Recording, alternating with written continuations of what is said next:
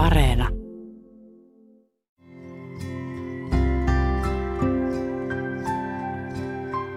Mä olen Juha Itkonen, musiikkia rakastava kirjailija. Mun päässäni soi, ja niin soi usein mun kirjoissakin. Mua kiinnostaa kuulla, miten lauluntekijöiden laulut syntyvät ja mitä yhteistä meidän työssä ja elämässä on. Mä muistan harvinaisen kirkkaasti sen hetken, kun mä kuulin radiosta ensimmäisen kerran Kisun Paaden Paadenin. Oli pimeä lokakuun ilta ja mä istuin yksin autossa. Ai että se oli riemastuttava hetki. Ihana reipas meininki. Ne pöljät tuttu duuduudut. Aivan älyvapaat ja toisaalta salafiksut sanat. Mulle tuli sellainen olo, että tämä nainen tekee mitä huvittaa. Häntä ei pidättele mikään. Kun mä ajattelen kisua, mä itse asiassa ajattelen Suomea. Vuoden kiertoa näillä leveysasteilla, kesän tuhlailevaa valoa ja talven läpitunkimatonta pimeyttä. Kisun musiikissa on näitä molempia, ääripäät on vahvasti läsnä. Ei ole kovin monia musiikin tekijöitä, joilla on samalla tavalla hallinnassaan koko tuotantoketju. Laulien kirjoittamisesta niiden toteuttamiseen studiossa ja tietenkin niiden esittämiseen. Mua kiinnostaa nämä kisun eri puolet. Kiinnostaa tavata ihminen, joka on näin kameleottimainen, ihan niin kuin kaikki parhaat pop-taiteilijat ovat.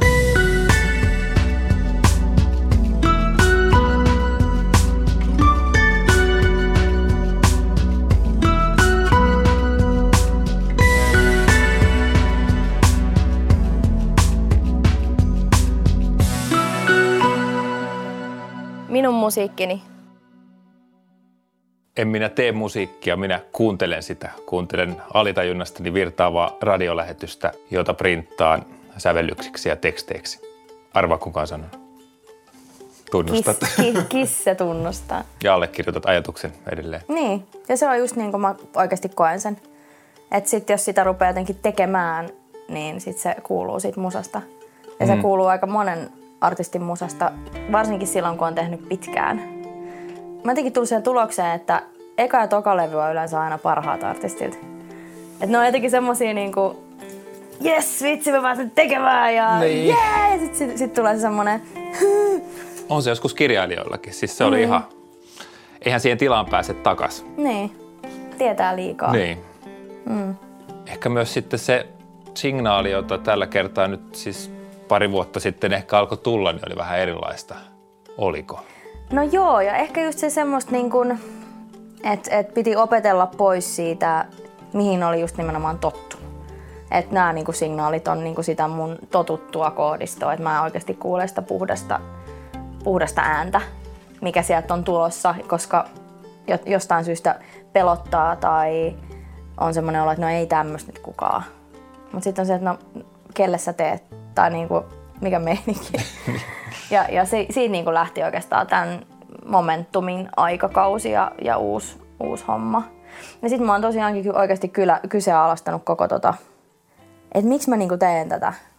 Että et, niinku, miksi mä jotenkin toisinnan jotain levyä tai keikkaa tai jotain semmoista, että vaan niinku, mä vaan niinku jotenkin... Hirveän tuttuja tuntoja kyllä. Mm. Mullakin on 15 vuotta aikaista kirjasta, niin kyllä siinä on jo, jo aikaisemminkin ehtinyt miettiä, että mitä hittoa tämä on. Mm, just niin. Ja mä siis ky- jotenkin kyseenalaistan sitä niin kuin koko ajan. Että et niin kuin, vielä kun mulla on pieni lapsi kotona, semmoinen nelivuotias tyyppi, joka on siellä silleen, äiti, että mm. nyt vitsi, jee. Mä oon se, vitsi, nyt voisi olla ihan vähän aikaa vaan ihan rauhassa, että et tässä on aika monta rautaa tulessa. Tiedän. Mulla on neljä lasta. Just, no, no niin, just näin. Niin Tosin tota, ei kaikki ihan pieniä, mutta kaksi on. Että Just. tota, no, okei. Okay. mutta on mä iloinen, että sä teet, että sä kuitenkin ryhdyit taas tekemään. Mä olen miettinyt paljon sitä, missä määrin artisti voi muuttua. Sehän on toive, joka esitetään väistämättä myös jo vähän pidemmän uran tehneelle kirjailijalle. Tee nyt jotain uutta ja ihan erilaista. Kirjoita vaikka skifiä. Mutta en mä osaa kirjoittaa skifiä. En mä halua. Mä en usko, että mun skifistä tulisi hyvää. Sitä paitsi oikeastaan mä en edes ymmärrä tätä muuttumisen toivetta. Vain sielustaan voi kirjoittaa niin, että se mahdollisesti tuntuu jossain, eikä sieluaan voi vaihtaa. Se muuttuu kyllä, mutta hyvin hitaasti. Jollain lailla sitä maalaa siis väistämättä aina sen saman taulun. Toisaalta, vaikka taulu säilyisikin samana, kehykset voi kyllä uusia. Musta tuntuu, että Kisu on uudella levyllään tehnyt juuri niin, vaihtanut kehykset. Kun mä soitin Momentumia autossa mun 14-vuotiaalle pojalle, se oli ihmeissään. Onko tää Kisu? Aika erilaista. Aika rohkeeta. Kun mä sitten pyysin sitä näyttämään peukkua ylös tai alaspäin, peukalo kääntyi empimättä ylös. Sä heitit aika pitkälti sitten analogiset soittimet sivuun tällä kertaa ja se oli ilmeisesti se, että sä halusit tehdä sen, jotta se muoto muuttuu. Joo, ja siis periaatteessa ehkä se, että mä oon ollut aina siis tämmönen läppäri, plugari ihminen, että mä en ole koskaan omistanut mitään hirveän hienoja syntikoita mm. tai mitään semmoista. Ja siis mun eka levyhän oli ihan semmonen joku samplepäkki joltain lainattu tyyliin ja sit sieltä. Ja tota, nyt mä oon vähän niinku palaamassa siihen, tai palasin siihen. Että mulla tavallaan vaan puuttuu nyt se bändi. Kyllä. Mulla on ollut vaan aina se, että jos mä pystyn vaan jotain, jollain luomaan, niin se on niinku most important thing. Mm. Et sitten on jengi tosi paljon, jotka venaa jotain tiettyä synaa tai tiettyä jotain juttuja, että ne voi rupea tekemään. Niin mulla se on ollut aina vähän silleen, että no mennään tällä. Kyllä tääkin on ihan fine. Ja olihan sulla jo ennen koneitakin kuitenkin. Sulla oli siis piano, jota sä hinkuit. Joo. Ja sait kymmenenvuotiaana Sain. valkoinen Hellaksen pystypiano. Kyllä. Mulla oli musta. Oli piano, kyllä. Yes. Se on mulla edelleenkin. Samoin. Hyvin epävirheessä kylläkin. Niin. Työhuoneella siellä rassukka.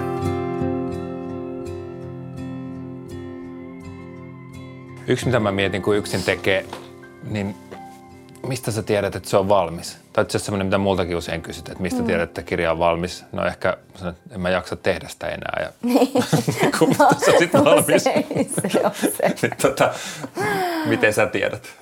Ää, no toi on itse asiassa hyvä kysymys, koska nyt musta tuntuu, että tämän levyn kanssa, kun siis tosi iso niin kuin mulle peilihän on ollut mun tekemisellä Kallosen Asko, joka on ollut mun AETR siis ihan alusta asti. Ja Asko on yksi tosi iso henkilö siihen, miksi mä arvoin tekee myös niin kuin ihan itse.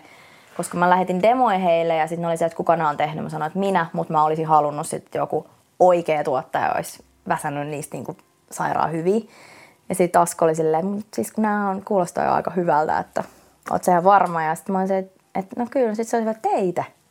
Että se niinku tavallaan rohkaisi mua mm. siihen, että jätä nämä sun jutut ja laulat siihen. Niin, ja, niin se on siis silleen, kiitos hänelle. Mutta mutta Askon kanssa ollaan tehty ja nyt tää oli varmaan ensimmäisiä levy tai momentum, kun Asko oli silleen, että oot sä ihan varma niin tästä näin. Sitten mä oon silleen, että kyllä mä oon. Että mä oon yleensä aina kuunnellut aika paljon häntä ja silleen, että se on mun vähän semmoinen niin musa-iskä ollut aina, niin mm. sitten että nyt tää on vähän isämurha.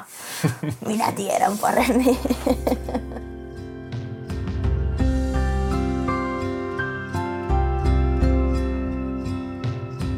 Kyllä mä oon ihan lapsesta asti niin kuin halunnut esiintymään, mutta mä halusin alun perin olla ihan niin kuin pienenä tanssia.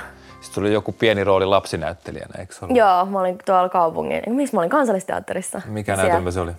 No se oli siis kauppaneuvoksen härkä sellainen. Mä olin siis just siinä mun tanssiryhmässä, niin me koko ryhmä otettiin sinne siihen, siihen esitykseen mukaan. Ja, ja se oli tosi jännää tietenkin, kun siellä oli kaikki ne puvustamot ja sitten se kansallisteatteri itsessään on tosi sokkeloinen ja jännittävä paikka. Et Kyllä. Siinä mielessä oli pienelle tytölle jänskää. Mutta musan tekeminen lähti kuitenkin ensin oikeastaan siitä ajatuksesta, että sä teet vaan musiikkia ja mm. muut esittää sitä. Mä jotenkin koin silloin, kun mä ensimmäisiä demoja laitoin, että mä halusin itse vielä jotenkin opiskella sitä omaa, että mikä se mun musa tulisi olemaan. Ja mä olin silloin menossa Liverpooliin, siis Englantiin äänittäjäkouluun. Mutta oli hyväksytty sinne ja mä ajattelin, että mä menen sinne niin opiskelemaan vielä enemmän studiohommia. Ja... Sitten sut puhuttiin ympäri. Niin, no ei, se, ei se hirveän nopea, siis sanotaan näin, että ei kauhean kauan kestänyt, että että mä sanoin, että no okei. Mutta et, et kuitenkin se ei ollut mulle ihan semmoinen ilmiselvä vaihtoehto, että heti, että joo. Mutta mut kyllä mä niinku viikonlopun aikana niin silleen päätin, että no mä nyt rupean tekemään omaa musaa.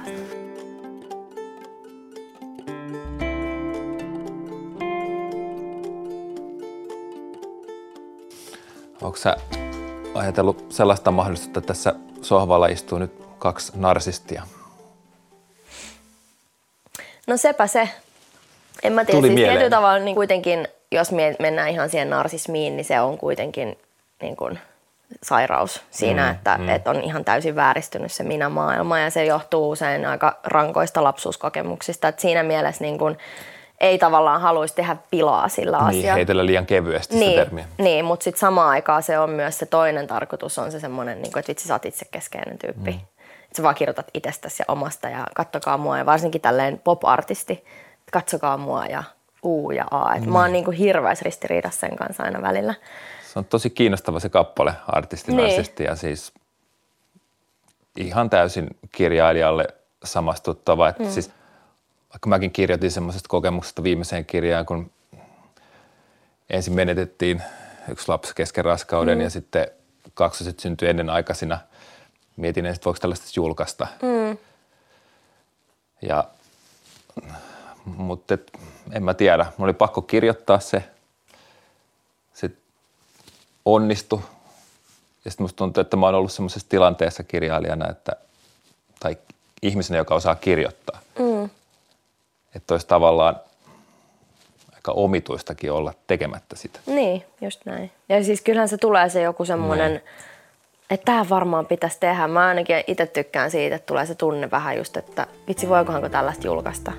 Kyllä, niin sit sä oot jotenkin sellaisessa ytimessä, mikä niinku jännittää. Esimerkiksi jotkut tabut, mistä ei puhuta. Ja musta niinku jotkut poplaulut on parhaita siihen, että niitä käsitelläänkin, niitä aiheita tolleen niinku vitsi radiossa, vaikka jotain vaikeita juttuja. Et siinä mielessä niinku, silloin kun sä tutkit itteessä, tavallaan tutkit tätä kaikkea ja ka- kaikkien tie helpottuu sillä, että sä uskallat olla se, joka puhuu niistä ääneen.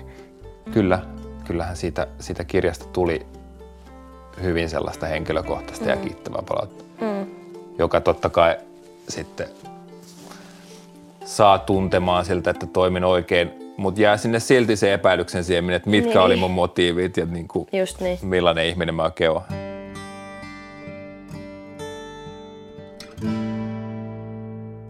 Täältä nahkakansien suojasta löytyy sanomisiasi.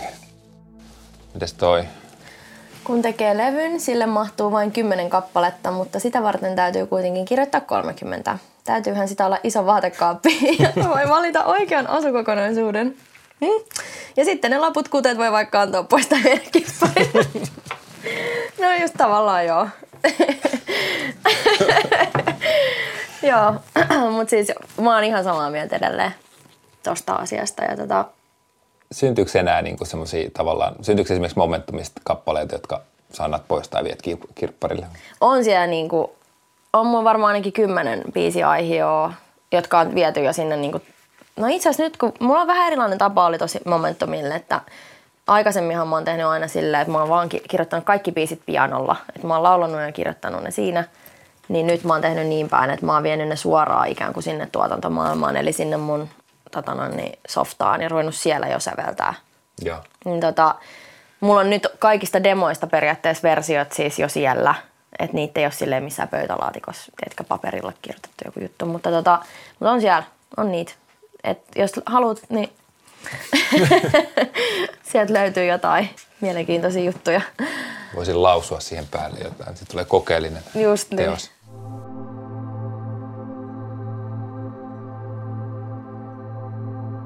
Me juteltiin jo alitajunnasta, mutta mä haluaisin puhua sitä vähän lisää vielä, kun se on semmoista aika keskeinen juttu mm. luovassa toiminnassa. Sulla oli tämmöinen hienosti muotoiltu ajatus siitä, kun oli, että koen, että meillä ihmisillä on olemassa universaali alitajunta. Voisin kuvailla sitä jaetuksi pilvipalveluksi, josta kun vain maltamme iljentää arkisen suorituskeskeisen mielemme, voimme poimia erilaisia tietoja tai ideoita. Tämä pilvipalvelu taas löytyy meidän jokaisen omasta keskiöstä. Semmonen. Niin semmonen. Mutta jaettu pilvipalvelu, se on hyvä? Joo, siis semmonen niinku, niin. Sinne vaan. Niin, se on semmonen niin. joku semmonen.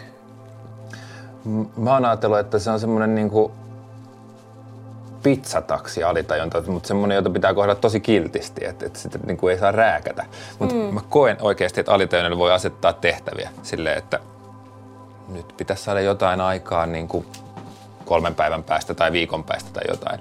Ja se on istutettu se, niin yllättävän usein sieltä tulee jotain. Mm, kyllä. pakottaa ei voi. Miten, miten se pizzataksi toimii? Mua kiinnostaa se. Oot sille add extra cheese. no, joskus ne on aika spesifejä toiveita, niin. kun, jos pitää sit kirjoittaa vaikka Nyt mulla on vähemmän niitä, mutta aikanaan oli useampiakin kolumneja tuli niin kuin aina välillä sitten. No se on nyt muutaman päivän päästä. Jos ei ole tehnyt tilausta, Joo. Niin sitten on pulassa sinä päivänä. On sille, apua, apua. Mutta Just. jos on muistanut tehdä tilauksen niin kuin kolme päivää etukäteen, niin se idea yleensä saapuu. Ei vitsi mitä siistiä. Niin. Mä en ole ikinä testannut tällaista. Kokeile, Joo, kokeile. ehdottomasti. Mutta mun on pakko sanoa, siis mä oon, mä oon haaveillut tosi pitkään siitä, että mä, mä kirjoittaisin kirjan. Mutta se pelottaa mua, kun se on niin sairaan iso työ.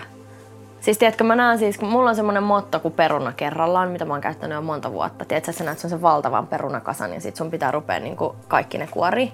Mutta sehän menee, kun sä vaan kuorit. Kyllä, kyllä. Sehän pienenee. Niin mulle se kirjan kirjoittaminen on semmoinen kuin perunavuori. Mutta se Mutta kiinnostaa, se, jos sä oot jo ratkaissut sen. Sä, sä sanoit sen jo, miten se tehdään. Se on peruna Niin, kerrallaan. niin mutta kun se tuntuu liian isolta se vuori. Kukaan ei usko sitä. Mä aina sanon, mä oon monta kertaa puhumassa kirjoittamisesta jollekin, jotka haluaa Apua. kirjoittaa. Mä sanon, että tärkeintä on, että kirjoita vaikka sivu, Niin. liuskapäiväisestä juttua, niin vuoden päästä on 300. Just niin. Se on jo paksu romaani. Niinpä. Sanoo kustantamassa, tee lyhyempi. Mutta onhan totta, että elämä, jota elää, asettaa ainakin mun tapauksessa aika paljon esteitä luovuuden tielle. Kyllä. Ihan käytännön juttuja ja sitten ylipäätään kaikki viestien tulva. Miten tämä kaikki siivotaan pois? Niin, just niin. Onko sulle tuttu semmoinen tilanne, että sä oot nyt aamulla vaikka vienyt lapsen hoitoon ja sitten tuut sinne työhuoneelle, pää on jo täynnä kaikkea muuta mm. ja se yhteys sinne pitäisi saada, mm.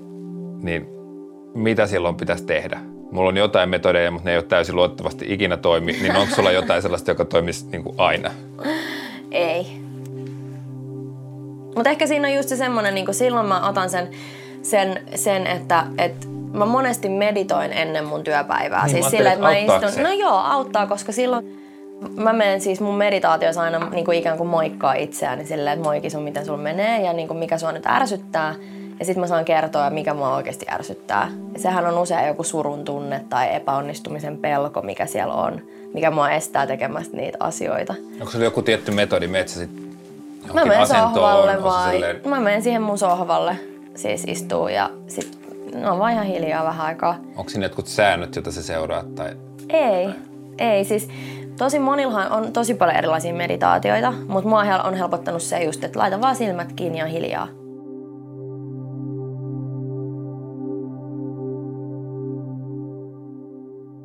Millä sä ruokit sit sitä, vaikka esikoisromaani, alitajuinen niin työstä esimerkki, että jostain hitosta tuli semmoinen kuva, että on kaksi, kaksi tota mustapukusta nuorta miestä polkupyörillä pikkukaupungissa ajelemassa, eli mormoneja. Joo. Semmoista oli vaan tallentunut lapsuudesta mieleen. Niin just. Ja sitten mä päätin kirjoittaa siitä novelin, joka kasvoi romaaniksi. Mutta hiton omituinen juttu, mutta sen kuvan mukana oli ne teemat, mistä se lähti tulemaan. Mun ei tarvinnut sinänsä niinku keksiä mitään, ne oli siinä kuvassa. Just. Mulla on jotenkin ehkä sellainen vähän käänteinen, että mä huomaan, että jos mä rupean niinku liian kauaksi menee siitä mun niinku, Niin. tiedätkö, että mä rupean hakee, no totta kai biisit on niinku pieniä. No niinku, mä ajattelen biisit semmoisena niinku kohtauksina, vähän niin kuin sulla on joku kappale. Mm, mm. Niin biisi on yksi semmoinen. Ne on ihan eri kokoisia niin. juttuja. Ja sitten se, että niinku, mutta että jos mä lähden niinku liian jotenkin kauas hakea jotain ajatusta, niin mä huomaan, että sit on niinku sellainen häiriö. Mm. Mm. Että sit itse, itse asiassa, mikä, mikä mua siinä tilanteessa niinku ahistaa, että siitä lähtee tavallaan kirjoittaa sitä juttua. Ja sitten sit, tiedätkö, että vitsi mua ahistaa, että mun pitää nyt niinku hakea jotain. Mä voisin kirjoittaa vaikka siitä biisin. Ymmärrän. Et se on niinku tavallaan mulle se, että mä yritän päästä niinku vielä lähemmäs sit siinä, että mikä musta... Ja sit, sit kun sä saat ne kirjoitettua, niin sit sä voit lähteä sille, vaikka Baden on siis hyvä esimerkki, että eihän mä niinku, se on siinä, se vaan alkaa se biisi sille, että yksi päivä olin surullinen ja rahaton. Ja sitten se niinku lähtee se tarina vaan ihan valtoimena. Joo, joo. Se lähtee aika hyvin rullaamaan. Se lähti silleen suhteellisen hyvälle laukalle Isolle se tarina. Se on ihanaa. niin, niin siis, että varmaan vähän samaa saattaa tapahtua tuossa kirjoittamisessa, en mä tiedä. Tapahtuu, tapahtuu. Onnella ei ole lauluja, Edith Södergran kirjoitti sata vuotta sitten. Se pitää paikkansa monessa mielessä ja aivan erityisesti suomenkielisessä kevyessä musiikissa. Kyllähän tämä on ainakin ollut surullisten sävelten seutua. Ruotsissa on soinut Abba ja meillä Joutsen laulu. Ei ole helppoa välittää sellaista hullua riemua, joka kisu joissain kappaleissaan tavoittaa. Kuitenkin me kaikki tarvitaan ilon ja onnen lauluja. Mä uskon, että Paaden Paaden on kuluneen vuosikymmenen aikana piristänyt aika monia tahmeasti kulkeneita tiistaipäiviä ja synkkiä syysiltoja. Voi jopa olla, että niitä kyyneleitäkin on vuodatettu sen biisin ansiosta vähän vähemmän.